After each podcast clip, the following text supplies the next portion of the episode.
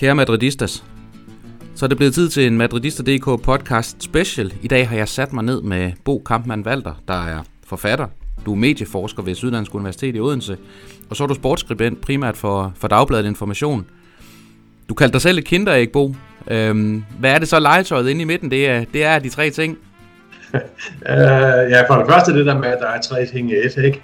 Øh, hvad der også uh, gør, at nogle gange, når mine, uh, øh, mine børn øh, som kommer i forskellige aldre, skal sådan snakke om, hvad deres far laver, så tænker de sådan, hmm, det, det er noget med noget computerspil og fodbold underforstået, han har sgu egentlig ikke rigtig noget rigtigt job.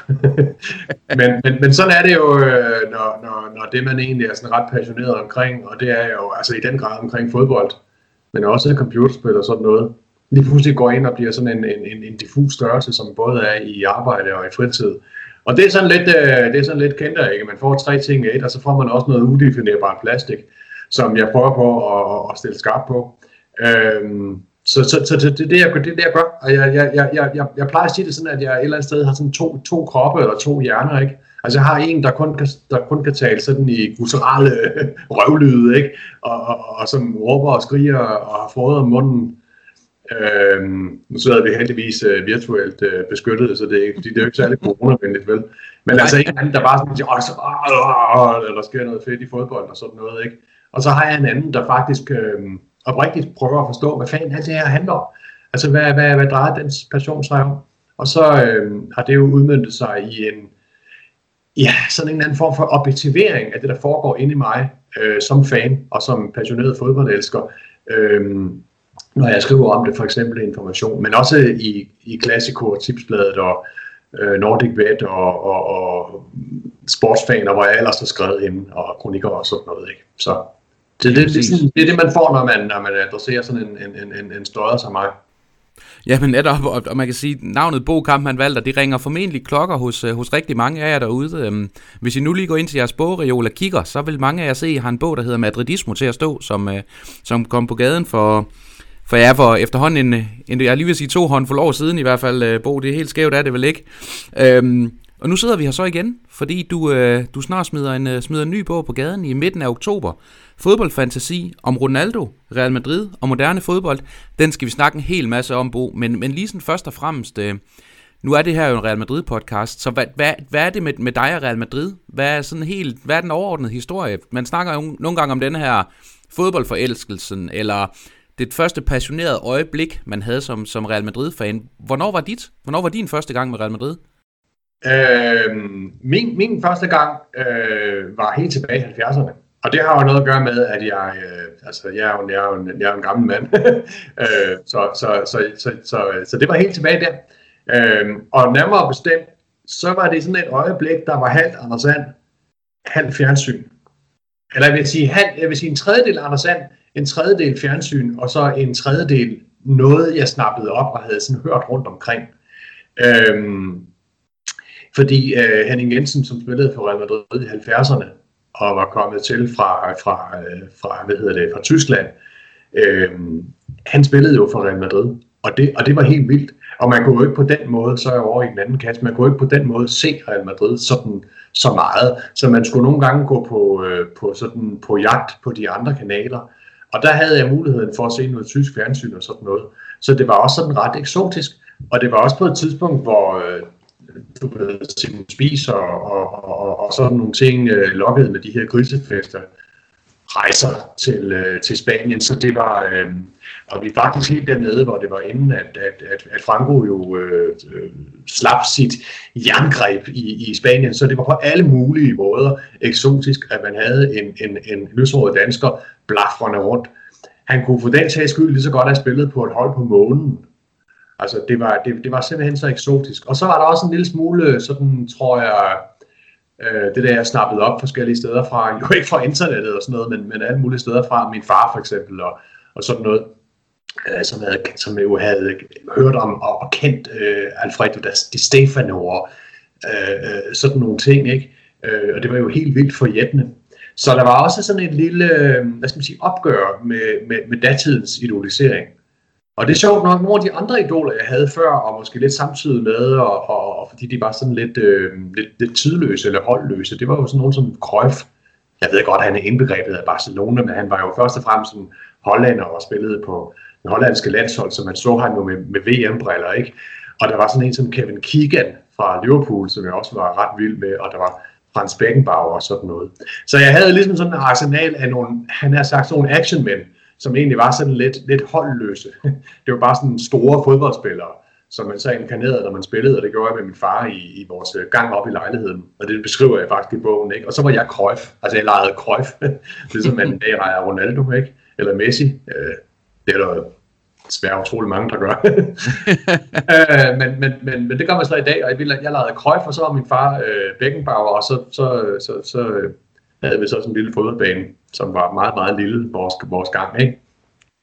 Men, øh, men så kom man Real Madrid, og så tog, det, så tog det bare fart, og så var der jo ingen vej udenom, fordi så var det virkelig, øh, så var det virkelig øh, mit hold. Og senere fandt jeg jo ud af, at stort set alt, hvad der var godt her i fodboldverdenen, alt, hvad der var spektakulært, alt, hvad der havde været først med det nye, først med det moderne, først med det internationale, først med det storslåede, var jo for fanden på det hold. Også selvom at det havde en, problemat, en problematisk fortid og alt det der. Det var stadigvæk øh, øh, altså fantastisk. Og det har, det, har, det har aldrig sluppet mig. Og det er jo det, der kendetegner en, Ja, altså hvis jeg, hvis jeg skal tude lidt i min egen røv, altså øh, det, det, det kendetegner jo en, en rigtig fan på godt og ondt. Og jeg mener virkelig på godt og ondt, fordi rigtige fans kan jo være forfærdelige at høre på, ikke? Altså sådan tordensyn og nørdede og nærmest autistiske deres altså optræden, ikke? Altså, at, at, at man holder jo med sit hånd i tykt og tyndt. Altså, der er jo en anden, der har sagt, at, at man, man kan skifte sit navn, man kan skifte sit job, man kan kunne da for helvede skifte sit køn, hvis det var det. Men man kan simpelthen ikke skifte sit fodboldhold. Og så har jeg jo altså haft det med Real Madrid nu i mange, mange øh, årtier. Og det er virkelig på godt og ondt. Og det er altså ups and downs. Og det er ørkenvandring. Og det er pludselig at se det forjættede land igen, som La Decima, ikke? Altså at vende Champions League igen. Det er jo sådan et eller andet med, hold nu kæft, man, nu har vi han har sagt, stakkels jøder være trælbundet af de onde Ægypter, og så har vi vandret hele vejen til, til Israel og det forjættede land med mælk og honning og sådan noget. Det har fandme ikke været nemt, og i samtidig med det, så vandt de andre Champions League. Men nu er vi tilbage, og nu ringer klokkerne, og så er det ellers bare øh, halleluja ud over det hele. Ja, fordi at, bare lige for, at, bare lige for at, at bryde ind, Bo, hvad hedder det, du har, nu nævner du selv det her, at, at du ved, med det forjættede land og så videre, ikke? Real Madrid havde jo denne her lange europæiske periode fra 66 til, til 98, hvis jeg ikke husker helt skævt, hvor, hvor der ikke er nogen europæisk, i hvert fald ikke nogen af de store europæiske titler, hvis vi skal sige det sådan. Øhm, på den periode, altså nu starter du selv med at kalde dig en, kalde dig en, en gammel mand, der er ældre herre i hvert fald, at, øh, at, at denne her periode, kan man sige, det, det er jo egentlig den, hvor du sådan er, er vokset ind i Real Madrid. Øhm, hvor, hvordan var det, hvis man sådan skal sige det lidt firkantet, at være, være fan i en periode, hvor det, som har været Real Madrids, du ved, domæne et eller andet sted, og allerede var det på grund af de, de seks titler, man havde inden da, øhm, ikke var der. Det var, det var, det var mærkeligt. Nu skal, nu, nu skal jeg jo skynde mig at sige, at der er en stor del af min Real Madrid-tid, øh, som jo ikke har været så, ja undskyld mig, altså så, så reflekteret eller så artikuleret eller et eller andet. Det er jo først senere i mit liv, at jeg, øh, og sådan er det jo med de fleste af os, at vi på en eller anden måde vokser ind i et, i, i, i, i, i et erhverv omkring det. Altså, det sådan begynder at professionalisere det. Øh, og dermed mener jeg ikke bare det der med at begynde at skrive om det, eller sådan noget, sådan noget pjat. Nej, jeg mener også det der med at få et sprog for det. Og det er jo ikke fjernt for nogen fodboldfans overhovedet, fordi man, er jo, man, man snakker jo ikke 4-2-4 og interessant det der diamantstruktur på midtbanen, når man, er, når man er fem år med. Altså, man får jo gradvist et sprog for det. Så, så det skulle jeg jo også have. Altså, øh, men det hjalp da i de der lidt øh, trange tider, at øh, der var lavdrup. Det betød meget. Det var jo Henning Jensen version 2.0, bare øh, han er sagt øh, øh endnu bedre, endnu smukkere, ikke også? Og så, og så øh, Butragenio, der for mig er en, en, en kæmpe figur i Real Madrid, fordi det er ham, der ligesom indvarslede det, det kønne spil. Mm. øhm, også hvis man ser på, hvordan han så ud dengang og sådan noget. Han var jo sådan lidt Steve McQueen-agtig. Øhm, og selvfølgelig Raúl González, eller Raúl Madrid, ikke? øh, der så også kommer hele forjættelsen omkring øh, syveren. Og det er jo altså nogle gange på nogle fodboldhold, der egentlig ikke vandt så satans meget. Altså der var nogle af de lidt øh, sådan øh, mindre spektakulære turneringer, som de valgte, men, men det, det der har jeg sådan en tendens til at sætte en parentes om, fordi det, det er ikke godt nok til Real Madrid. Altså, det, det er jo kun det aller, allerbedste. Så, øh, så ja, det har, det, det har været trange år, men det har også været trange år, som har været mytiske, forstået som, at der har nogle, været nogle rigtig vigtige skikkelser, der har, der har sat sig igennem. Men altså, Real Madrid har også haft nogle, nogle, nogle bumps undervejs, altså som egentlig har været lang tid. De havde jo også en tid, hvor de for mig at se kørte sådan lidt imod deres filosofi, hvor de spillede, om man så må sige, meget tysk, altså sådan rimelig hårdhændet, og øhm, altså hele den der øhm, La Furia Rock, altså den der, den, der, den, den, den, den spanske vrede, den manifesterer sig på to måder, og jeg synes, at når den manifesterer sig bedst, så gør den, øh, den, den det sådan ligesom Benzema er i dag, når han er bedst. Altså kraftfuld, men samtidig også æstetisk og elegant. Man tæmmer en bold graciøst, og så smadrer man den skide tyr. Mm. Altså det er jo hele tiden Toreador-filosofien, der ligger i Real Madrid, at det må godt gøre ondt, og der er lidelse, og det er, det er, det er macho, det er maskulint, men det er med en ynde, det er med en graciøsitet. Og hvis man kigger på de spillere, som jeg personligt sætter meget højt, altså der er ligesom en fyrtårn, så er det jo Guti, det er Butraginho, det var øh, Laudrup, øh, og så videre. I dag måske også en som Modric. Mm. Det er de her, øh, det er det her øh, elegantier, jeg synes, der, der er interessant. Det eneste, jeg synes, der er rigtig, rigtig ærgerligt, øh, det er, at man aldrig fik øh, Pirlo. Øh, fordi, hvor ville han dog have klædt? I hvert fald op i mit hoved, øh, øh, Madrid, ikke? Mm. Jo, og mig bekendt, så øh, ham kan vi vende lidt tilbage til. Han er, han er også, også nævnt i din, øh, i din bog, bog. Men, men hvad hedder det? Øh, hvis vi nu sådan skal prøve at trække, trække, kan man sige, din barndom eller din ungdom med Real Madrid lidt op i nutiden. Hvad, hvad er dit forhold til, til Real Madrid i dag? Er du, er du lige så passioneret, som du var som barn, eller er du blevet, du var måske allerede lidt inde på det, men, men, men altså, står, står din kalender, eller står din tid stadig stille, når Real Madrid spiller, for eksempel? Ja, det gør den. Og det er ikke bare noget, jeg bare siger, fordi at der bliver interviewet eller sådan noget, og til for dig, eller et eller andet. Det er, ikke, det er ikke sådan et eller andet salgsargument. I'm so sorry, men jeg er øh, psykopatisk øh, interesseret i det her. Altså, øh, det er derfor, at corona har været noget pis. Altså det har været noget pis på alle mulige måder. Men altså her i foråret, især i foråret, der mistede jeg sgu sådan nogle, nogle, nogle DNA-strenge. Altså der kom en eller anden bare sådan og sagde, hvad, hvad, hvad, skulle man, hvad, hvad skulle jeg stille mit ur efter? Altså, mm jeg, jeg stiller min ur efter, øh, ja, ikke bare madridista.dk, øh, som jeg jo læser flere gange om dagen, sådan er det. Altså, det, det, er, jo, det, er, jo, det er jo ligesom sådan dagens salt, øh, ligesom at læse Marca eller Ars og sådan noget. Og, øh, og så det der med at glæde sig til, øh, til søndag, eller onsdag, eller lørdag, eller fredag, eller mandag, det er jo ligesom blevet helt ugen og sådan noget. Altså, øh, man, man har ligesom ikke de der, de der, de der fikspunkter. Og, og, og, og det, det siger jo noget om, at, at øh, det simpelthen er en måde at, at, at trække vejret på. Så, øhm, så jeg er lige så, jeg er lige så eksalteret, og jeg er lige så, jeg er lige så barnlig, som jeg egentlig altid har været omkring det her. Forskellen er bare, at jeg også har øhm, øh, igen gjort det til et erhverv, altså jeg har professionaliseret det, og derfor så skal jeg nogle gange tvinge mig selv til, og det har jeg efterhånden mange års erfaring med, at, at, at om man så må sige, sætte ord på, hvorfor det gør ondt på nogen, og gør godt for nogle andre. Ligeså vel som jeg har skulle tvinge mig selv til at skrive om dem, der har vundet over de idioter, mit eget hold. Mm. Altså, jeg har da rigtig mange gange skulle sidde og skrive dagen derpå, en klassiko eller sådan noget. Forestil dig det, ikke? Altså, man, man er allerede, altså, man, man er jo stadigvæk, man har jo stadigvæk sådan tømmermænd nærmest. Altså ikke, fordi, ikke på grund af bajer, men på grund af alt det der, der er foregået mm, ind i hovedet, og hjertet, og ja. i bilen, når man er helt udmattet. Altså det er ligesom at løbe en maraton, ikke? Og så skal man jo altså, så har jeg selv valgt, og, og, at det er okay, og så skal skrive et eller andet godt om, om, om Barcelona, som jo altså taget mit eget hold ud og sådan noget. Og så må man sidde og vente på og glæde sig til, at det modsatte sker, ikke? Og sådan noget. Det, det, det, det, det, det er livet, når man, når man på den ene side har den der del af kroppen, der, der, der er fan, og, og egentlig taler i sådan øh, øh, udåndinger ja. og, og, og andre sådan freudianske ting. Og så på den anden side har det der, den der, det der krav om at, at, at, at holde, holde pinden ordentligt mm. og observere det. Men også fordi, at jeg meget længe har haft et inderligt ønske om at forstå, hvad der foregår. Hvad er det, der sker? Ja.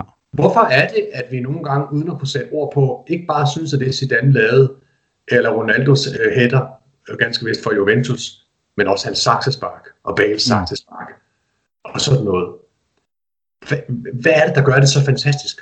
Ja. Hvorfor er det nærmest bedre end sex? Ja. Hvad fanden er det, der foregår?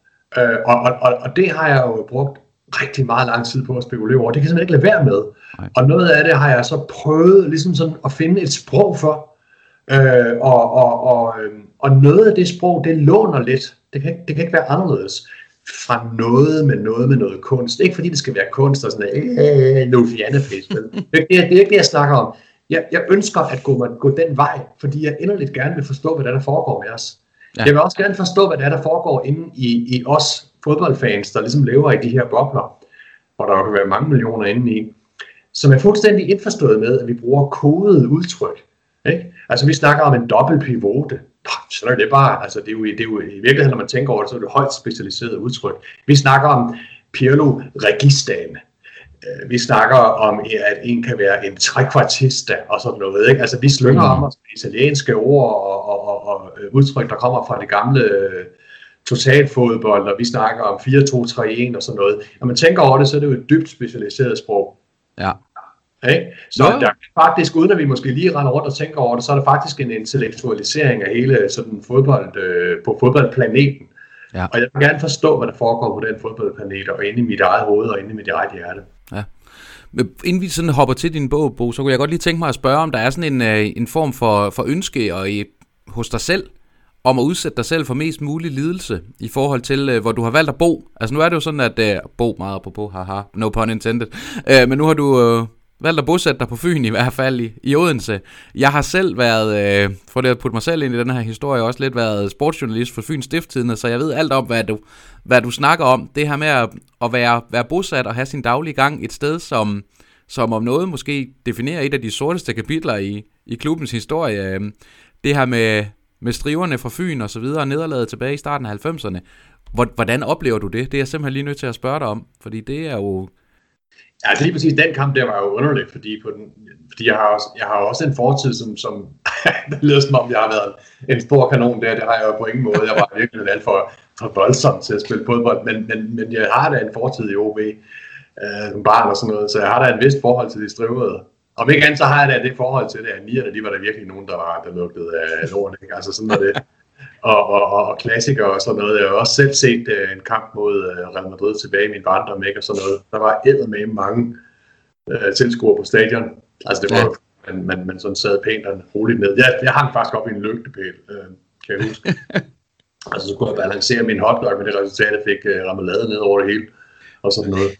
Nå, Øh, øh, men det er rigtig nok, det er lidt noget lort. Altså, man kan sige, det er meget fint i forhold til sådan danske standarder, fordi så bor man sådan lidt i midten af det hele, ikke? Altså, det har altid været lidt et problem, altså, øh, sådan er det jo. Og det er jo, et, det er jo også et produkt af, at vi i dag kan holde med klubber på en meget mere passioneret måde, der ligger langt fra os, end dem vi egentlig sådan rent territorialt burde holde med. Ja. Ikke? Altså sådan ens uh, hood eller tribe, eller du ved, sådan et eller andet. Øhm, fordi jeg føler jo, at jeg er med sådan i et stammefællesskab, i den grad, øh, med, med, med Real Madrid.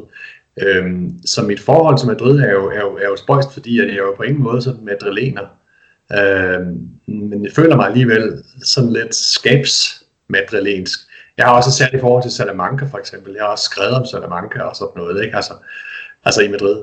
Ja. Øh, Madrids Frederiksberg, kan man måske Ja, lige præcis. Øhm, og sådan noget, og, og jeg har også i min bog, og jeg har også gjort det før, der, der, der, der foretager jeg sådan en, en, en slags øh, spøgelsesvandring med Hemingway, ja. som jeg tillader mig, og, altså forfatteren Ernest Hemingway, yes. jeg tillader mig altså ligesom at, at, at, at opleve ham fra de døde, og så går jeg rundt ja. med ham i, i Madrid. Og det er selvfølgelig fordi vi, øh, begge to er interesseret i, i sport. Han er interesseret i tyrefægtning, og jeg er interesseret i sport, og så, eller fodbold, og så, så mødes vi ligesom øh, på, øh, på midten. Men, men øh, det er lidt noget lort, men, men, men, men det er også lidt mærkeligt at svare på, fordi at det, det er med i de her tider, hvor hele verden jo er fuldstændig fucked up. Ikke? Mm. Øh, så, så, så det er som om, at alting er blevet dobbelt blokeret. Ja forhold til at øh, komme derned. Men altså i min bog, øh, den nye bog, der kommer yes, lige præcis. nu, og som snart kan føres på, på, på, hos førende automekanikere, ja. øh, der, der, der, der laver jeg jo sådan et greb, kan man sige, som jo både er et stilistisk greb, men som jo også er rigtigt nok. At jeg kører rundt i min lille, min lille bil. Øh, jeg har så brugt øh, en gammel bil, jeg havde som, som, som, som litterær ting. Altså, ja, lige præcis. Ja. En Lella Ford Escort, øh, som, som brummede rigtig dejligt. og så kører jeg rundt i den, og helt bogstaveligt, så kører jeg jo altså fra, fra der, hvor jeg bor, ikke? og så til, øh, til, øh, til Leeds. Og grunden til at køre til Leeds, og snakke om, hvad Leeds var for en størrelse, det er fordi, at jeg, jeg tager fat på en engelsk kæmpe, som både repræsenterer Premier League, som den er i dag, med hele glitterværket og, og hjemmesider og så videre, men som jo også på mange måder er sådan et, et, en, en folkelig klub, som mm. er ved at forsvinde. Præcis. Fordi det er også noget, det min nye bog handler om, udover Real Madrid og Ronaldo og sådan noget. Det er jo det her, øhm, der sker med, når vi på alle måder oplever, at fodbolden bliver sådan helt uvirkelig og fantasifuld, eller fantasy, som jeg skriver. Øh, det vil sige, den, den hiver hængsterne op fra, fra, fra folkets fodbold. Ja. Øhm, dengang der var mange på stadion, øh, dengang der foregik alt muligt mærkeligt, dengang hvor spillerne gik på pop lige før de gik ud på banen og sådan noget. Der er med sket noget.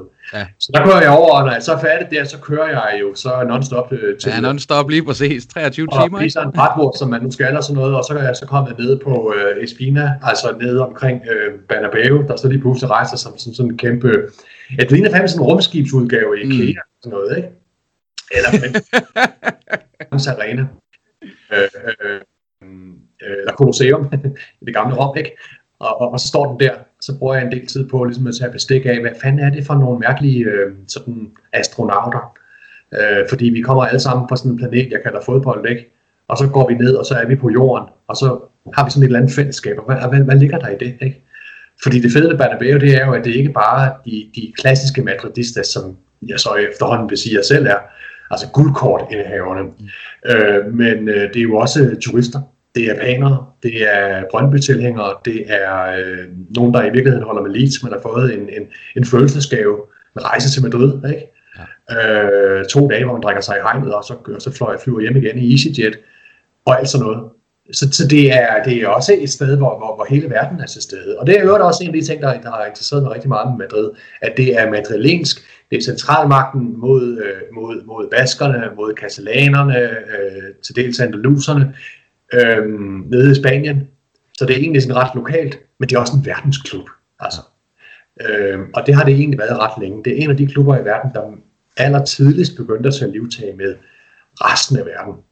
Lige præcis. Jamen, og nu siger du selv det her, nu refererer du til din bog, ikke, og den skal vi snakke om, Bo, at det her med, hvor du, hvor du egentlig beskriver, hvor du kommer op af, af Paseo de Castellana, kommer op til, kan man sige, øh, hele området omkring, øh, omkring Bernabeu, ikke? den der følelse, nu ved jeg, at du har været i Madrid mange gange, øh, ligesom de fleste af, fleste af vores lyttere også har, den her følelse, når du drejer om det der hjørne, og Bernabeu ligesom knejser, eller rejser sig et eller andet sted inde, inde midt i et boligkvarter, som det jo reelt set er. Vil, vil, vil du ikke lige prøve at sætte nogle ord på den der, kan man sige, den der euforisme, eller den der altså, begejstring, som kroppen bliver overstrømmet med, når du, når du, for sådan har jeg det i hvert fald, når jeg ser Bernabeu igen, ikke? Altså, jo, altså for det første så synes jeg, det er ret fedt, at du øh, overhovedet er i stand til at putte ord på det. Altså, fordi du, du lægger jo an til øh, at sige, at man bliver ramt på noget, der næsten ikke kan beskrives. Og det er noget af det, jeg synes, der er både er et mysterium, men som jeg også synes er enormt fascinerende, ligesom at knække nøden på. Hvordan får man, hvordan får man ligesom hegnet det ind, som ellers er ordløst? Altså, hvad er det, der sker? Så hvis, jeg, så hvis jeg lige må lave en lille krølle på det, og ja, det er fordi, det er noget af det, som jeg, som jeg beskriver ret indgående i, i, i bogen, der hvor det måske tager udgangspunkt i Ronaldo og Real Madrid og mine andre sådan passionerede kroge, men, men også er mere sådan generelt og tidløst. Øhm, nemlig det der med, at når der sker det her helt vilde, spektakulære og drister jeg mig til at sige guddommelige, mm. bare guddommeligt fedt, den måde Zidane ramte den på lige i røven. Det er Champions League-finalen, ikke? På Hampton Park i Glasgow. Det var der, fodbolden blev moderne. Det er ligesom det, jeg siger. Der blev ja. den fantasy. Der blev den bare helt vild. Der blev den gudelig, ikke? Mm. Hvad fanden er det, der sker? Det blev Zidane øh, selvfølgelig spurgt om. Og så sagde Zidane, der i min bog jo er Gud Herren. Nemlig, altså, ja. jeg, har, jeg har jo ikke et normalt forhold til Zidane. Altså, jeg, jeg, vil, jeg har aldrig mødt Zidane. Jeg har hængt ud med Sergio Ramos og sådan noget, men jeg har aldrig mødt uh, Zidane. Men jeg vil sige, hvis, hvis jeg sådan lige pludselig blev venner med ham, så ville jeg da besvime som en lille pige, altså. øh, øh, men så blev han spurgt om det her, og så sagde han, jeg ramte den rigtig godt. Ja. Og så, så sker der jo sådan et eller andet fald, sådan, wow, er det det, en Gud siger, og det Gud lige har gjort? Jeg har ramt den rigtig godt. Forestil jer at spørge Gud Herren, der lige har været, været der er helt svedig, lige har skabt fuh, verden på syv dage. Nej, du har godt nok skabt noget helt vidunderligt. Ja, jeg havde også rigtig travlt. Hallo. Og, og, og det er jo det, der sker. Og det, det bruger jeg ret lang tid på at, at prøve at finde ud af, hvad fanden er det med de der øjeblikke, der bare bliver mejslet ind i hovedet på en. Præcis. Du kan vække mig, du kan vække mig klokken 3 om natten, og jeg kan detaljeret fortælle dig, hvordan Bale han, nu ved jeg godt, Bale er en, en, en, en lidt snusket dyr, også, ikke? Men, men, men hvordan han sådan ligesom snorede sig rundt på banen og skubbede den anden Barcelona-spiller væk, og så lige til sidst ind mellem benene og så videre, og I ved udmærket godt, hvad jeg snakker om, ikke? Så nogle ting, det kan jeg forfra og bagfra. Hvad fanden er der sker der? Fordi som du selv siger, på den ene side er det ordløst, det går lige i, det går lige i coronas, ikke? Og på den anden side, så, hvad fanden foregår der? Og når jeg kommer derned, og nu er jeg tilbage ved Madrid, nu er jeg nede ved Madrid med en lille øh, Ford Escort, ikke? Så er ikke noget, så kommer man rundt om hjørnet, og så siger det bang.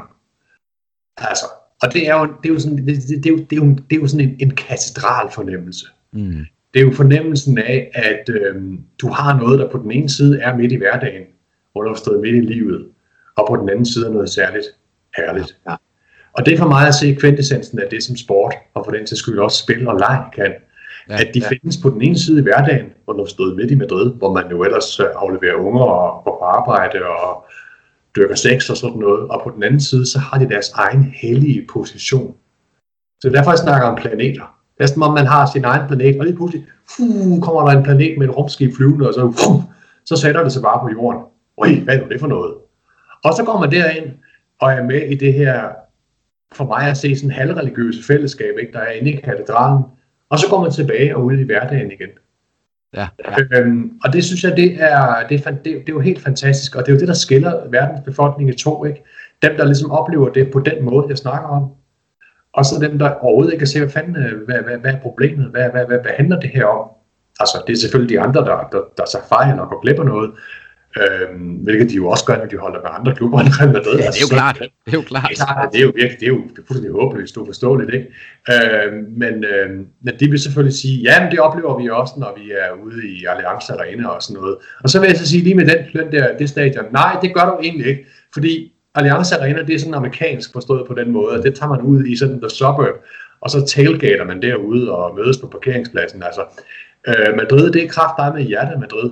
Altså måske ikke lige sådan downtown, men, men det er i hvert fald, altså det er jo det samme Martin, altså man, man kan have metroen, ja. og man kan gå, og man Tre kan gå, kvarters gang fra ja, Puerto man del kan Sol, gå cirka, ikke? Ja. Den, der, den der meget sådan brede vej, og så kommer du jo forbi uh, Cibeles-statuen, og du kan fortsætte ud til Salamanca, og Altså, og der er 3.000 barer og 2.000 hoteller og sådan noget, og i gamle dage lige rundt om hjørnet, der lå der sådan en rimelig snusket beværkning, hvor, hvor Ultrasur, altså de, de, de sådan, vil sige, farverige fans på sydsiden af stadion, holdt til, og sådan noget. Så, så der sker rigtig meget. Så det betyder rigtig meget det der med, at det er et stadion, og det siger rigtig meget, at det er et stadion, der ligger midt i det hele. Midt i hverdagen, midt i byen, og alligevel så er det et rumskib. Lige præcis. Og det er den der følelse, som jeg tror gennemsyrer min bog, hvad enten det er Ronaldo eller Real Madrid, eller det er noget helt tredje, altså min fascination i gamle dage af Kigan og Cruyff og så videre. Den der følelse af, at vi ved godt, hvad det er, det er familiært, det går i kroppen, og på den anden side, så er det så spektakulært, så er det så ordløst. Og fordi det er spektakulært og ordløst, så bliver jeg simpelthen nødt til at bruge noget plads på, ligesom at låne nogle ord og nogle, nogle måder at begribe det her på fra andre dele og det gør jeg uden egentlig sådan rigtig at tænke på, om det nu er skidt eller ikke går godt, eller whatever, eller et eller andet. Altså, jeg, jeg tager det, der ligesom byder sig til. Ja. Øhm, og det kan godt være fra, fra, fra kunstverdenen, det kan godt være fra, fra, fra religiøsiteten, det kan godt være fra så meget, men det er alt sammen ligesom i den tjeneste, og prøve at forklare det der med, at man har et stykke uvirkelighed, der rejser sig op, der tårner sig op midt i vores virkelighed. Ja, lige præcis. Men øh, så, øh, hvad hedder det, Bo, så lad os, øh, lad os prøve at snakke den her lidt om, om den her nye bog, der som sagt kommer, kommer på gaden i, i midten af oktober på førende autoværksteder på, på Fyn og andre gode steder. Hvad hedder det? Øh, fodboldfantasi om Ronaldo, Real Madrid og moderne fodbold. Vil du ikke sådan lige helt, helt overordnet lige fortælle vores lyttere, hvad, hvad den sådan kan man sige, hvad der står på bagsiden, du ved, lidt. Hvad, hvad, hvad er sådan, kan man sige, de, de overordnede, øh, hvad hedder det, fokuspunkter med bogen? Det er en bog, der øh, tager rigtig meget udgangspunkt i Cristiano Ronaldo. Fænomenet Cristiano Ronaldo. Den prøver bogstaveligt talt at komme ind under huden på Cristiano Ronaldo. Hvad, hvad er han for en størrelse? Hvad er det, hvad er det, han, hvad er det, han indvarsler i moderne fodbold? Hvorfor er han moderne fodbold? Hvad er det, der gør ham så markant anderledes end de fodboldspillere, jeg selv voksede op med? Mm. Let's face it, de var sgu lidt kvapsede.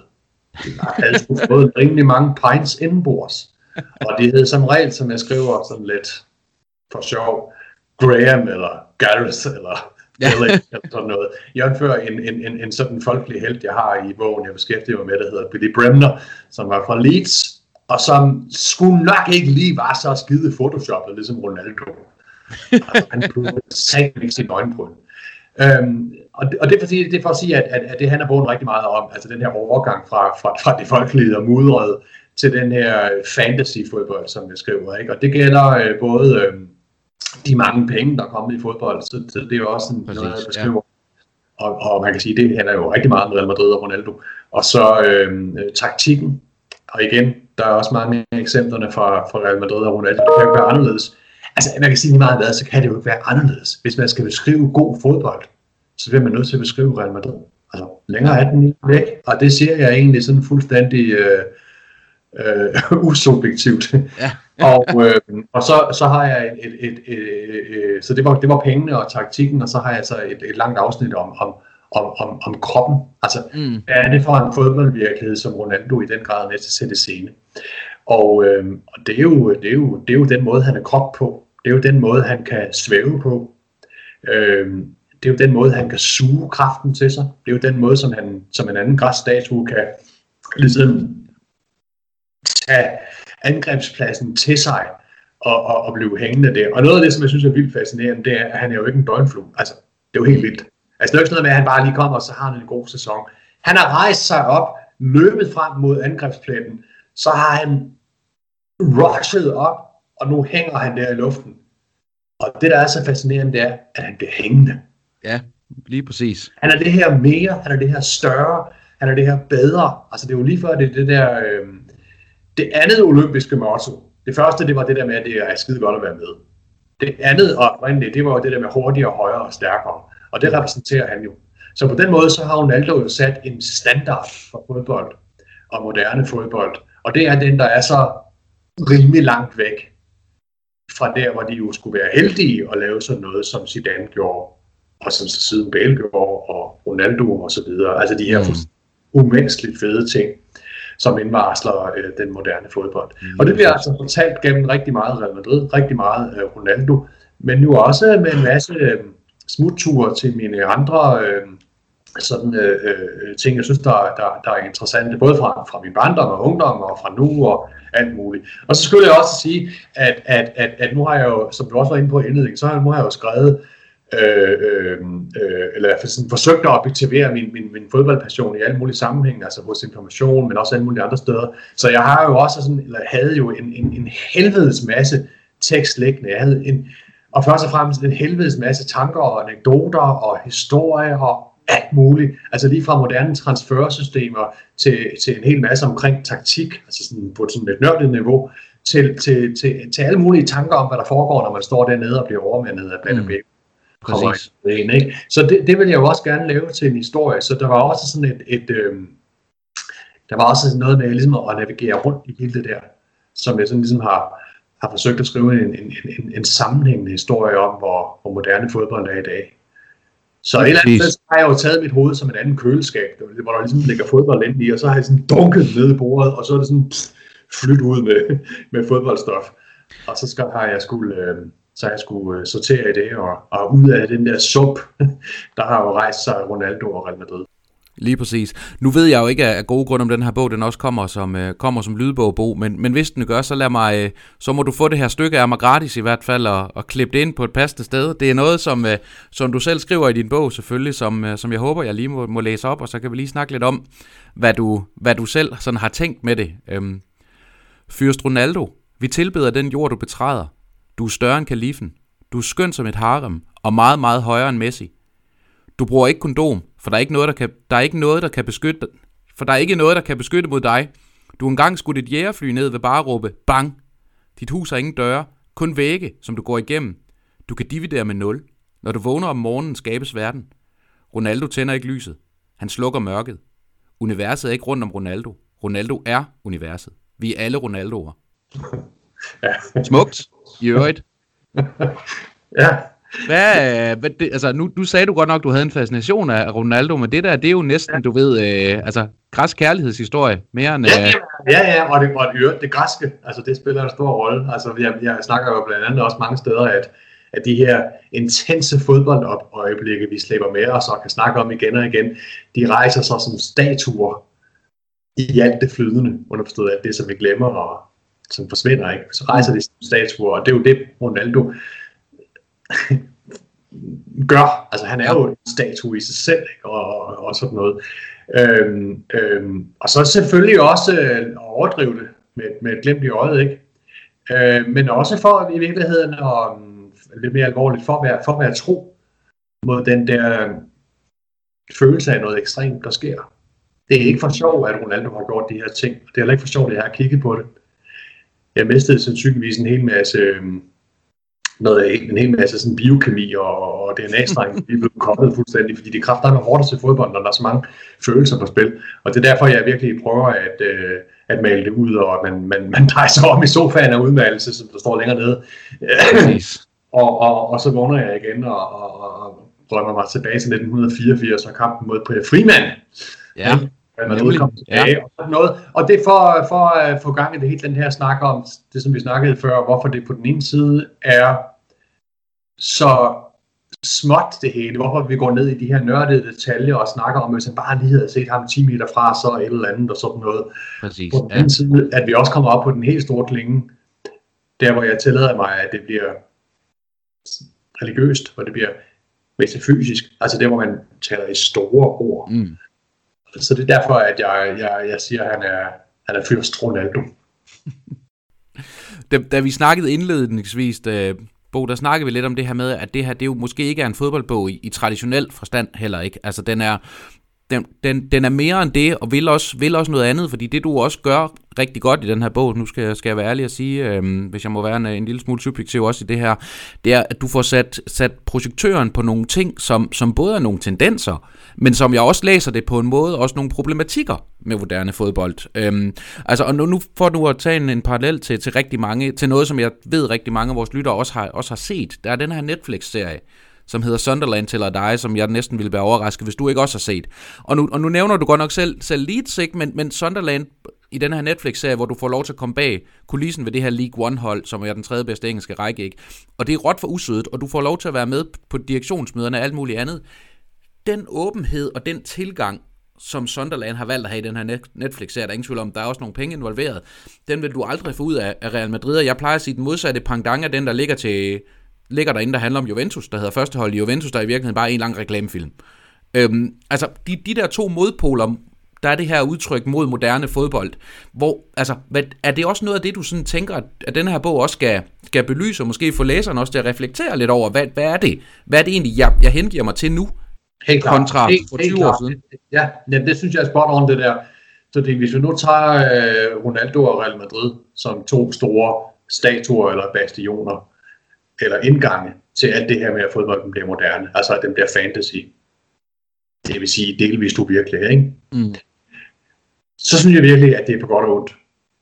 At the end of the day, så bliver det nødt til at være på godt, fordi en fan bliver nødt til hele tiden at minde sig selv om, hvorfor at øh, vedkommende har den her, altså har karakter af at være fan. Det bliver nødt til at være overjordisk, det bliver nødt til at betyde noget bestemt, fordi ellers så kan man bare vandre videre. Og hvis der er noget, jeg ikke gider at gøre, så er det shop videre rundt sådan en troløst kunde i et, i et fodboldpolitik. Altså det, det, er, det, er, det er for gammelt og sat til, og, ja. og det, det, det, det skal du gøre. Altså hvis man er fan, så er man fan. Men det er satme også på ondt. Der er jo øh, for mig at se både noget stort fysisk i Ronaldo, men der er satme også noget tegn til. Mm. Der er noget klichéfyldt der er noget, der er noget, der er noget, der han dybest set ikke handler om andet end brandkroner, og hvordan det skal se ud i det asiatiske marked, og sådan noget, yes. og så det der mere, han er sagt stammeagtigt hjemme i Spanien, det er sådan set ligegyldigt. da man købte Kaká, jeg tror det var 2008, ret mig hvis jeg så fejl, så går man det jo også på, at han var en, en, en, en, en rollemodel med, med, med streg under model, der kunne sælge øh, sig selv på de øh, asiatiske teenage-pige-værelser, ikke? og sådan noget. Så der er rigtig meget, der er i hvert fald, hvad skal man sige, problematisk. Der er også en lukkethed i moderne fodboldforetagende, som er fuldstændig forfærdelig. Det, der kommer ud i den anden ende, det er banaliteter, det er, det er klichéer, det er, det, det er præfabrikerede hyldevarer osv. Ja. Og det er jo også derfor, jeg har set det som sådan en, en, en, øh, en dynamo for mig selv, at forsøge at, at lukke de døre op, altså, ja. Og, og, og gå til kødet og beskrive både det, der er godt og ondt. Så, så, så ja, det er sådan lidt, lidt skizofrent tilfælde. Lad mig sige det sådan, at, at på den ene side, så er der noget inden i mig, der begræder, at det er blevet så ufolkeligt. På den anden side, så vil jeg skide det der ja. ufolkelige en lang mars, fordi jeg vil skulle da også have Champions League i så stor højopløsningsformat som muligt på min plasmaskærm. Det er det ord, vi godt må bruge, når vi er virtuelle plasmaskærm. Det er ikke sådan specielt. øhm, det vil jeg bare have. Altså, kom med hele teknologien. Lad mig bare få det op ja. i ultrafarver, ultra HD, 5K, øh, eller hvad fanden det hedder, ikke også, ikke? Så, så det, det, det er oppe på det. Det, det, det. det er på godt, men det er også på ondt. Ja, og, jeg, og, og det er helt klart sådan, at begge stemmer er, er, er hvad hedder det, til stede i min bog. Så hvis man ikke kendte Ronaldo, hvis man kom ned fra Ubernor 2, som er sådan en planet, jeg har opfundet, øh, for at beskrive fodbold set op fra, det kan man finde ud af, hvis man læser bogen, så vil man sige, hmm, ham Ronaldo der, hvad er han for en størrelse? På den ene side er han åbenbart en moderne græsstatue, der bare hæver sig op og er næsten umenneskelig. Ikke? Og har 3.000 milliarder følgere på Instagram, eller hvad det nu er. På den anden side, så virker det, som om han er lavet i en eller anden sådan matrice nede i, i, i, på en eller anden fabrik, der så springer ja. op som en anden, yes, I can fix it, ikke? Og så bare ja, som en anden selvkanin, øh, øh, øh, har sådan en, en vulgaritet, som Morten Brun i øvrigt sagde på et tidspunkt, ikke? hvor han bare sådan penetrerer fodboldbanen. Ja. Øh, som, som, en, som en tyr, der, der, der, der bestiger en jomfru. Ikke? Altså, ja. øh, så, så der er noget, der er noget sådan helt øh, overdrevent øh, liderligt over det. Altså. Øhm, så, så, så, så, så ja, du har fuldstændig ret. Altså, det, det, er, det, det er for godt og ondt. Men igen, det ved du jo godt som, som, som fellow fan, ikke? Altså, at, at man, man, man, man tager det sure med det søde, og, og, og, og, og det søde med det sure, ikke? Altså, der er ups and downs, der, der er godt og ondt. Men når det kommer til onsdag, der er Champions League mod Manchester City eller et eller andet, eller El Clasico, så skider vi det et langt stykke, fordi så skal det kraftdrenge bare på den største skærm, vi overhovedet kan finde. Præcis. Ikke? Og hvis 3. verdenskrig banker på døren, så det må lige vente. Far ja. fodbold. Nemlig. Jo, og, og, det man jo også får, får ud af at læse din bog, Bo, det er jo det her med, at man jo, altså, der er ingen tvivl om, og det ved man jo selvfølgelig også, hvis man har fulgt dig bare meget, meget lidt, at du er Real Madrid-fan, men du er endnu næsten, vil jeg sige, i højere grad, i hvert fald i bogen her, fodboldæstetiker. Altså, du, der er mange af de her, kan man sige, spillere, du bringer ind. Nu nævner du selv Pirlo, ham har du en, ham har du en del med. Du har egentlig også en relativt stor del, der, der er dedikeret til Barcelona, lige det eller ej, men de har også været repræsentant for, i starten af nullerne for en, for en fodboldæra, som, altså, som har været dybt imponerende og altså, seværdig. Øhm, sådan fodboldæstetikken, hvad, hvad, hvad, hvad, hvordan ser du den måske har udviklet sig, og hvor står vi henne i, i hele den her, altså den her rejse i dag? Altså, fordi når jeg tænker det, moderne fodbold, tænker jeg også, det er faktisk er mere blevet personerne, end det er blevet, blevet klubberne. Altså, der har været, der har været et, et, hvad hedder det, et skisme, der måske har ændret sig, i ja. forhold til, hvad man, hvad man altså, ja. hvad fans orienterer sig mod. Altså, der, der ligger for mig at se tre ting i det. Jeg skal prøve at gøre det kort. Altså, det, det ene, det der med, at det bliver mere personbordet end klubborgen. Det er jo en generel ting i, hvordan fodbold er blevet brandet op gennem tiden. Og der har man jo altså på et tidspunkt, om man så kan lide det eller ej, fundet ud af i fordi på de her topklubber på øverste hylde, at det store lukrative marked, det er det asiatiske. Og der er de ikke så interesserede i klubber, men de er skide meget interesserede i det Beckham og øh, Kaká og Cristiano Ronaldo og andre sådan ting, der på en eller anden måde kan gøres til reklamesøjler. Øh, det er den ene ting. Den anden ting er, at øh, jævnfører det her med, med, med fantasy, øh, det er, at øh, de æstetiske lækkerier, som der tidligere, dengang far her voksede op, der skulle man næsten sådan være heldig at lave et eller andet, fordi normen var jo, om man så må sige, sådan graveragtig, ikke? At hvis man ikke kunne drible udenom, så tyder man bare ind i nosserne på sine modspillere, ikke? Eller, eller tonset den ud over sidelinjen, så øh, kom on, Gareth, ikke? Altså, altså folk på min alder er bare nogenlunde kan jo se det for os, og sådan sportslørdag, dongen, ikke? Altså, Præcis, ja. Så, øh, øh, hold mod Leeds United, og så mødte de Millwall i Community Shield, ikke? Og åh, go gam, ikke? Øh, der er jo sket en eller anden øh, sådan asiatisering i sig selv, altså at de her spektakulære ting, de er jo blevet, jeg vil ikke sige, de er blevet mainstream, men, men man forventer i dag, at øh, man, man, man, man kan jo i dag købe noget, der ville have været spektakulært i gamle dage. Ja. I gamle dage, der var det jo spektakulært at spille ude af position, altså ja. i hullerne, ikke? Mm. Øh, men i dag, der kan man jo købe øh, en falsk 10 og en falsk 9, det vil sige spillere, der egentlig ligger i mellemstationerne. Det, det, det, det, det, er jo vare, kan man sige. Så æstetiseringen, det er jo en del af, at det her fodbold er blevet moderne og, og egentlig bare har, har, har, har højnet sig rent uh, taktisk og teknisk og, og hvad hedder det, fysisk og sådan noget. Og det tredje spor, det er jo, at øh, jamen, jeg mener jo, når fodbolden er bedst, og for det skyld også, når den er dårligst, er æstetik. Ik- ikke bare fordi det ser fedt ud. det gør det også. Men fordi det er formfuldt. Ja.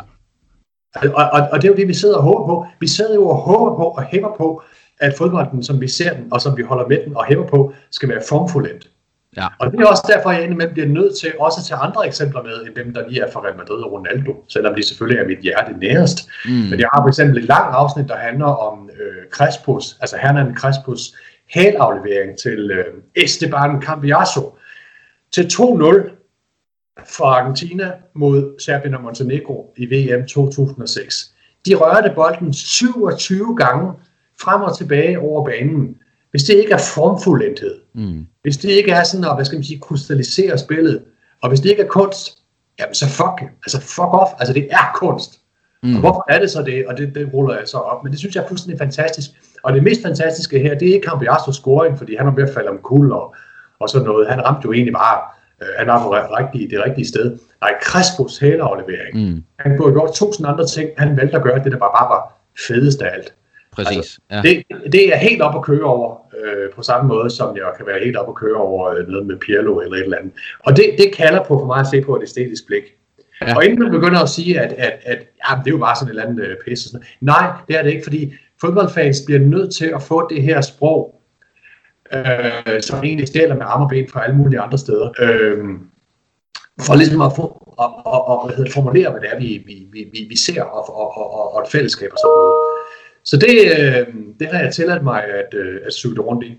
Mm, ja, jo, og nu kan man sige, nu en af de ting, som jeg også godt vil, vil prøve at spørge dig lidt til, Bo, det er, at du har, en, øh, du har et afsnit om, øh, om, hvad hedder det, om syveren, og min personlige favorit Real Madrid-spiller gennem tiderne, skal også være ærlig at sige nu, kan ikke helt bryste mig, at jeg har oplevet 70'erne på samme måde, som du har. Det, øh, det var, det var dog 10 for tidligt, før jeg fik lov til at være på, være på planeten. Men det her med, med det her med Raul, som, som er jo, kan man sige, for mange moderne fodboldfans i hvert fald, er også på mange måder indbegrebet af Real Madrid, ikke? Altså fik aldrig et rødt kort, fik stort set næsten aldrig et gult kort, heller ikke i sin, i sin fodboldkarriere. Øhm, at du så sammenligner ham med, med Jon Dahl, det kan vi så lige tage, tage efter, vi er, vi er færdige med at optage, men, men, men jeg kan sige, den her, den her Raul-personificering, for det er egentlig ikke så meget personen Raul, jeg vil snakke om, det er også lige så meget, kan man sige, ham som, som type.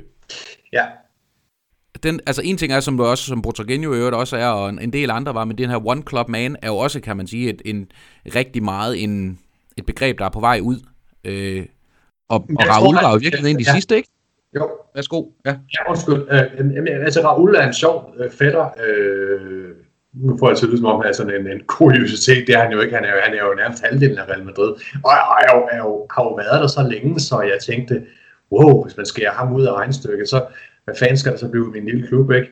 Mm. Øh, så det var, det var jo et tab. Men han er, han er øh, jeg, jeg, jeg tænker sådan lidt, at der, der, der, der, der er to versioner, der kommer efter Butragenio, altså Emilio Butragenio, øh, mm. Grip, The Vulture på engelsk, øh, som var en del af det her, øh, også sådan, hvad skal man sige, øh, eventyrlige, mytologiske Real Madrid-mandskab, øh, som Michael Laudrup også lige nåede at flørte med. Mm. Øhm, men så kom Raul i en ung alder øh, fra Atletico faktisk, og over på Madrid. Tønde ben, spids næse, men jo det her sådan angeliske udseende. Der var noget med hans øjne og sådan noget. Øhm, der er et eller andet der, der, der, der, der er en form for øh, graciøsitet over det. Det er ligesom den, den, den ene side af det, Botraginho indvarslede. Det, det, er den, det er den kønne version. Mm. Den etiske version er, kan man sige, Botraginho. Øhm, Botraginho havde lidt mere øh, fysik. Ja. Øh, til gengæld havde, altså Raoul havde ikke så meget fysik, men han havde dog en lidt overset fysik, nemlig at han var faktisk rigtig god til at gøre sig bred, selvom det lyder mærkeligt, fordi han var jo utrolig smal, ja. eller smal og spinkel. Men han kunne faktisk gøre sig så bred inde i strafsparkfeltet, så han kunne give plads til nogle af de andre stjerner, der så begyndte at komme ind på Real Madrids hold. Det var altså den første bølge af Galacticos-mandskabet, ikke? så det kunne være Figo, eller det kunne være Zidane, eller den gamle Ronaldo, altså Ronaldo Nazario og så videre. Mm. Og sjovt, så går der faktisk en linje fra ham op til, til Benzema, fordi han er godt nok meget fysisk stærkere og sådan noget. Men han har også den der Raul-evne til at gøre sig bred, og det gjorde han jo i mange, mange år, så Cristiano Ronaldo kom, kom til at, at score mål.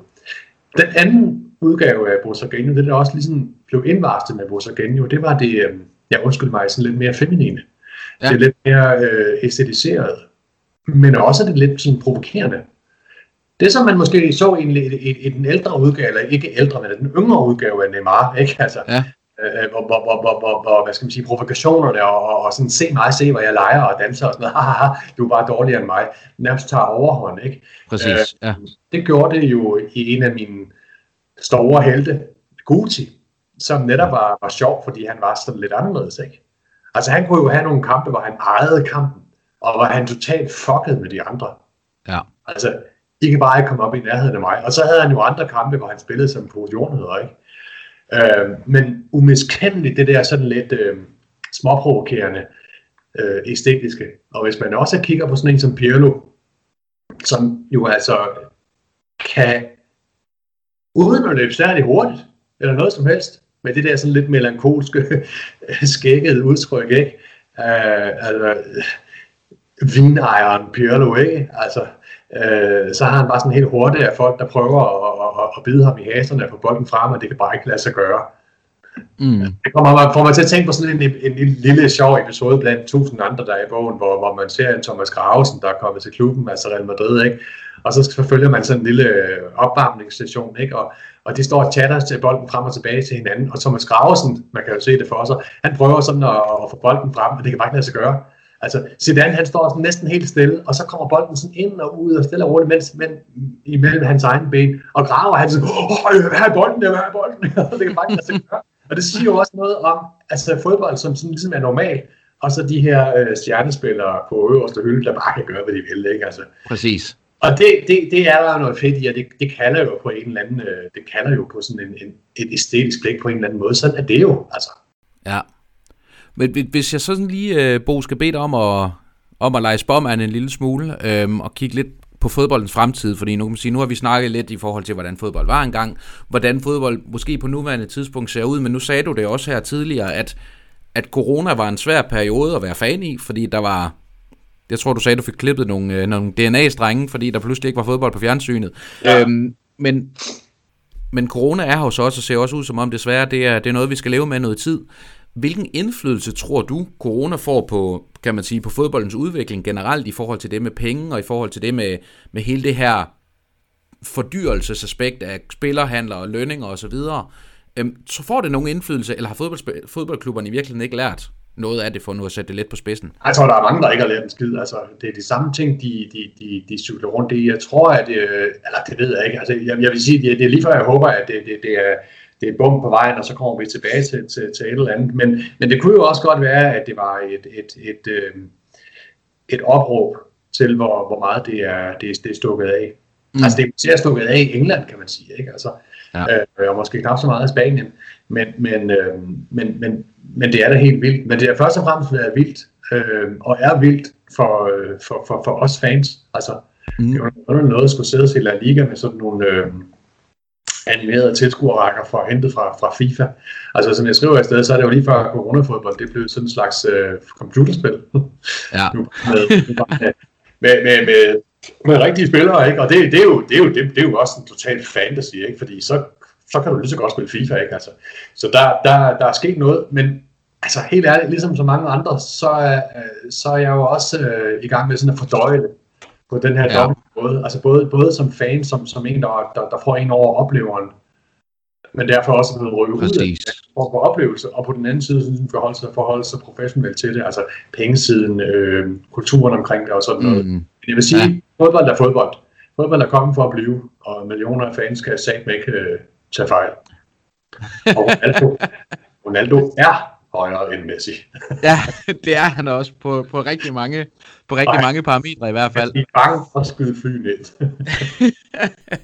men, men øh, altså Bo, hvis jeg, hvis jeg så må kan lov til at komme med en, øh, hvad hedder sådan noget, en, en lidt uofficiel anmeldelse af denne her bog, altså så vil jeg sige den til, det her det er, den, det er den mest utraditionelle fodboldbog, jeg nogensinde har læst. Og, og det er sagt i den allermest positive mening, jeg overhovedet kan sige det, fordi du bruger fodbold som det her Altså som jeg også sagde lidt tidligere, ikke? Som, som en animator på en, på, en, på en udvikling, eller på en, øh, på, en, på en tendens, og på en, kan man sige, på en, på en kultur i virkeligheden, som, som jo fodbold jo er en fodbold populærkultur på højde med en, med en Hollywood-film, eller en, øh, eller en sang på, på, hvad hedder det, på Apple Music, eller Spotify, eller hvad pokker du nu bruger, øhm, og putter det lidt ind i, kan man sige, en, en, altså en, en mere social kontekst og siger, men hvad, hvad er det egentlig, vi, hvordan er det, vi som samfund har rykket os, og hvordan har fodbolden fulgt med? Og jeg har det sådan lidt indimellem, når, når jeg læser din bog, jamen det er faktisk som om, at fodbolden har udviklet sig hurtigere, end resten af samfundet måske har været i stand til at følge med, hvis du kan følge mig. At, at, at, at, at fodbolden har været en, altså, et, et TGV-tog, hvor vi måske har været DSB, der kommer 10-15 minutter for sent afsted fra, fra perronen, ikke? Øhm, og, og, og det er sådan en meget interessant betragtning at have med, når man læser den her bog. Samtidig er der en masse fede, du ved, Øh, hvad hedder det, nostalgiske referencer. Du har blandt andet Luis Suarez' øh, redning med hånden i øh, ved VM 2006, mener jeg det også er, hvor, hvor han siger, at, at vi led, men, men nu er Guds hånd min hvor han overtager den, tager faklen videre fra Maradona og 86. Altså, du har rigtig mange af de her, du nævner selv uh, målet med Cambiasso, der er, hvad hedder det, der er Bales mål selvfølgelig, hvad hedder det, Zidane's mål, og der er rigtig mange ting, også vi som Real Madrid-fans vil sidde og, vil sidde og følge med i. Der er nogle meget sjove interne betragtninger også i den her bog. Øh, Abeloras fortælling om Anfield, og så kan man som Real Madrid-fan godt have et særdeles anstrengt forhold til Liverpool, og måske i særdeleshed fans af Liverpool, øh, som, er en, øh, som er et specielt folkefærd, så har jeg ikke sagt for meget. Men der er rigtig mange, du ved, ting, som, som man også får ud af den her bog, som, som fodboldelsker. Og hvis man så formår at læse mange af de her ekstra ting ind i konteksten, jamen så synes jeg helt personligt, det er en absolut fremragende bog. Jeg glæder mig meget til midten af oktober, hvor jeg kan gå ned til, til den lokale, hvad hedder det, bilforhandler og, og erhverve mig den. Øhm, det, øh, det, bliver, det bliver stort. Øh, I Citroën-forretninger, så hey, har du ikke den der bog? Det der du havde. ja. Så, ej, så det, er en, øh, det har været det er en virkelig, virkelig, øh, virkelig god bog, og en spændende bog, og, og man siger, nu har jeg jo, som du også har, ikke rejst meget i Madrid, og når jeg læser den her bog også, men så ærger det mig over, at, at jeg ikke i weekend kan sætte mig i en flyver og tage til, tage til Spanien og se, og se fodbold, og, og guderne skal vide, hvornår det bliver aktuelt, men jeg tror ikke på, at det bliver i netop påbegyndte sæson, for at være helt ærlig. Nej, det, det, det, lad os hoppe videre, videre for det, fordi det er sgu helt, det er sgu helt øh, sådan, uh, trist. Altså, sådan, sådan, sådan, ja. ja. Så, men, men hvad hedder det? Øhm, men Bo, jeg ved ikke, om, om du sådan her til, til sidst måske også lige sådan vil komme med, altså, hvad hedder sådan noget, dit, dit eget bud på, kan man sige, den her, den fodboldmæssige del af Real Madrid. Fordi det er jo også en af de ting, vi selvfølgelig er her lidt for at, lidt for at snakke, snakke om, ikke? Altså, en, den her sæson, som vi, nu optager vi fredag den, den 18. og på søndag den 20. der indleder vi sæsonen ude på, på Anoeta mod øh, Real Sociedad i, øh, i Baskerland i San Sebastian. Øh, hvad hedder det? Sådan dit, dit overordnede blik på, på Real Madrids sæson, hvornår har den været en syg? Hvornår, han, hvornår er Real Madrid Hvornår har en Real Madrid sæson været en succes for dig, vil jeg spørge dig? Øh, for at vende tilbage til det der billede med, at man har det der uvirkelige stadion, der rejser sig midt i virkeligheden, ikke? altså noget udødeligt midt i det dødelige osv., så, videre, så vil det jo være indlysende at sige, at en, en sæson er kun god, når man vinder helt lortet. Og jeg mener virkelig helt lortet. ikke? Altså sådan er det jo, når stort skal være større, og størst skal være guddommeligt. Øh, så var man, så var man indimellem nøjes med aftapningerne. Og der har det været rigtig, rigtig fint endelig at vinde der Liga. Altså fordi der har jo været sådan lidt, der har ikke været forjættet på samme måde som Champions League. Øh, men det har været, i hvert fald sådan været, været sådan semi-metafysisk fedt at, at, at, at vende det. Og så kommer jo den her svære tor. Altså det er jo ligesom med, med, med film og hits og sådan noget, altså, øh, og, og, og børn. den svære tor, ikke? Altså at kunne gentage det. Så det ligger jo, det ligger jo rigtig meget, øh, det ligger jo rigtig meget det. Så det er den ene ting, og den anden ting, og nu kan jeg jo også se, at min computer vil løbe tør for strøm, men, men den anden ting er, at, øh, altså alarmerende tæt på, og den anden ting er, øh, Den anden ting, som er spændende, det er jo, hvordan fan får man på en eller anden måde moslet sig hen over det der uundgåelige generationsskifte, som må komme. Som må komme. Præcis. Og det er jo altså ikke bare et spørgsmål om taktik og kroner og øre og fedt lidt rundt med nogle regnestykker. Det er jo også et spørgsmål om, at der skal fjernes nogle koryfærer. Og de er jo ikke bare for sjov, de er jo mejslet sten. Hvordan fjerner man lige Sergio Ramos ud ja. af ligningen? Det er jo helt vildt. Det, det, det, det tør jeg knap nok tænke på, ikke? Ja. Lad os håbe, han, han, han kan Så. blive en 15-20 år endnu. Jo, Men, det øh... på den tid er du også nødt til at og, og, og så videre, og, og, og slippe, og så videre. Præcis.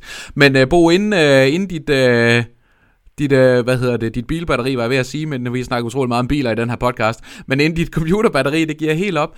Tusind, tusind tak, fordi du vil, øh, du vil være med her, øhm, Bo Kampmann Valder, med, med din bog Fodboldfantasi, der kommer i midten af, af oktober. Jeg tænker bare lige for, for lige at slå det fast, så vil jeg starte med at gå i en boghandel, og så eventuelt prøve en, øh, en bilhandler bagefter, hvis, øh, hvis det første mislykkes. Det var en fornøjelse, du vil være med. Vi glæder os rigtig meget til, at vi kan få fingrene i din bog.